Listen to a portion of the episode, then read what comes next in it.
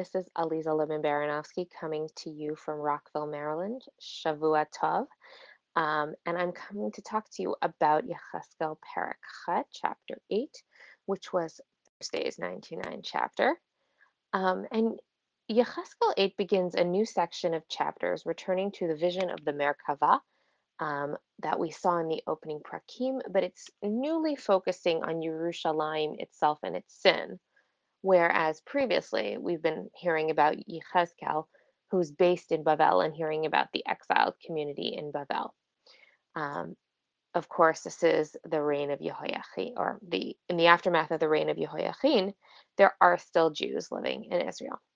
Um, we open with a date, the sixth year, sixth month, and fifth day of the month. And the commentaries understand this to be the sixth year of Jehoiachin's exile since in Perek 1, uh, verse 2 placed us in the fifth year since Jehoiachin's exile explicitly. There it was the fifth day of the fourth month. One of the themes we might return to here is the question of whether Yechezkel's symbolic actions were literally carried out or not. In chapter 4, Yechezkel was commanded to lie on his side for 430 days. Um, and it's certainly hard to lie on your side for 430 days. Um, and uh, thinking of the prospect of being in just one place for 430 days is is all of a sudden not so out of the ordinary and it's a bit of a daunting possibility. Um, but if we're going from the fifth year in the fourth month to the sixth year in the sixth month it's hard to make the numbers work if he did in fact literally do so. So the malbim tells us that it must have been a leap year um, so that there would be enough days for him to have literally lain on his side for 430 days. Um, and only a few days have elapsed, therefore, since he did this symbolic action. In our chapter, we get a different vision, and it's really hard to imagine that vision being literal.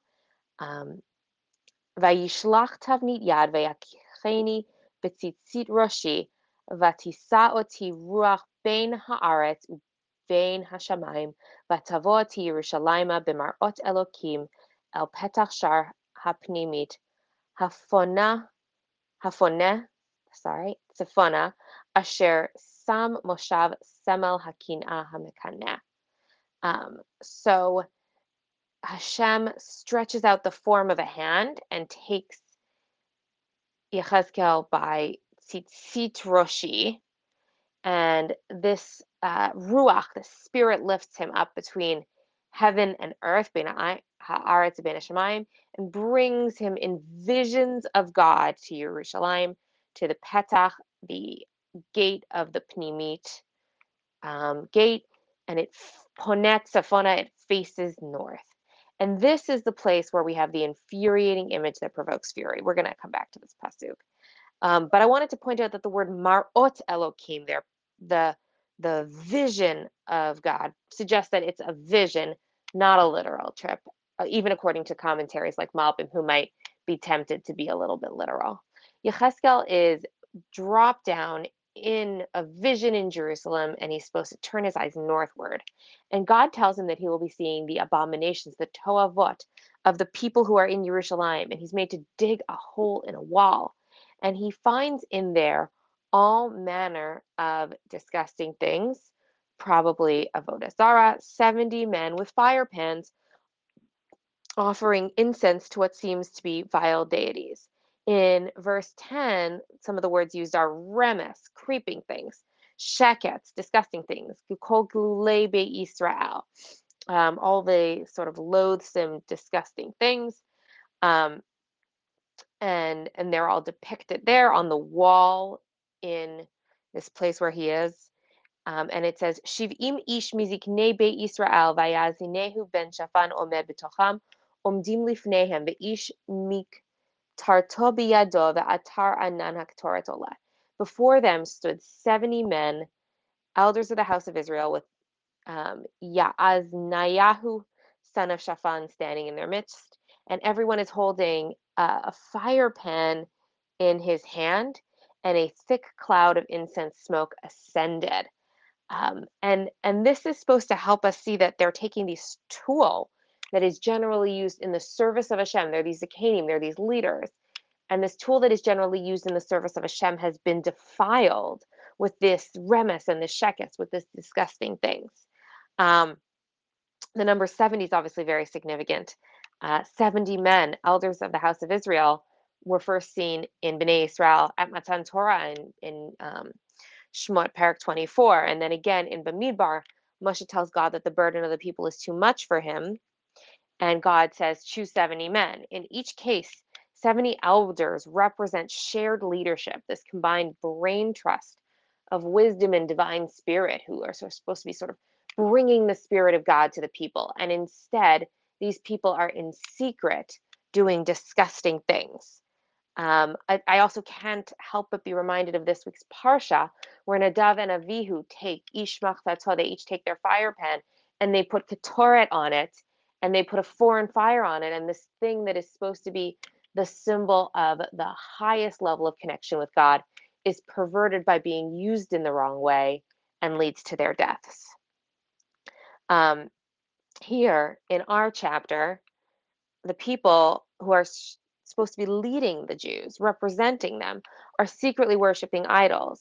And they're saying, Ein Hashem ro'eotanu azav Hashem et haaretz. God does not see us. God has abandoned us. Um, this is the most sort of striking scene. There's two more. First, a very short mention of people worshiping or crying for Tammuz. Um, the commentary by Rabbi Fisch on the Soncino edition of Yechezkel uh, says that Tammuz was a religious cult from Bavel 3,000 years ago. And he calls it, I'm quoting here, the youthful husband of Ishtar, god of vegetation and beneficent floods. Um, and even though it seems like a positive god with vegetation and floods, Tammuz was worshipped with mourning. There's also a story um, that uh, Rambam brings down of a prophet named Tammuz that leads to mourning. Um, but it's very clear that this Tammuz scene is a scene uh, that is a type of worship that is not acceptable. Uh, and then there's a third scene with 25 men in the Beit HaMikdash worshiping, explicitly worshiping the sun god. The overall themes are clear. Idol worship is happening even in Beit Hashem, even with God's chosen leaders. The chapter closes with God's overall summary. This is Psukim uh, 17 and 18. Vayomer Elai, Hara'ita ben Adam hanakel leveit Yehuda me'asot et hatoavot asher asu po ki mal'u et ha'aras chamas ve'yashuvu lahachiseni ve'hine shochim et hazmora al apam. God said to me, Do you see, O mortal, is it not enough for the house of Judah to practice the Toavot, the abominations that they have committed here? They need to fill the country with Hamas, violence or lawlessness, and provoke me still further and th- thrust a branch into their nostrils.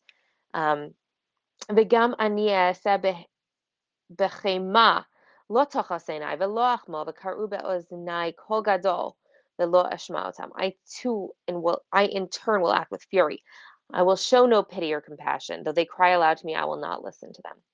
I want to draw attention to the phrase Kimal uet haaretz Hamas. They fell the land with violence or lawlessness. The word Hamas is known from the time before uh, the flood of Noah. it's also right at the end of Perek 7, just a few verses ago, where the connection to violence is even more explicit.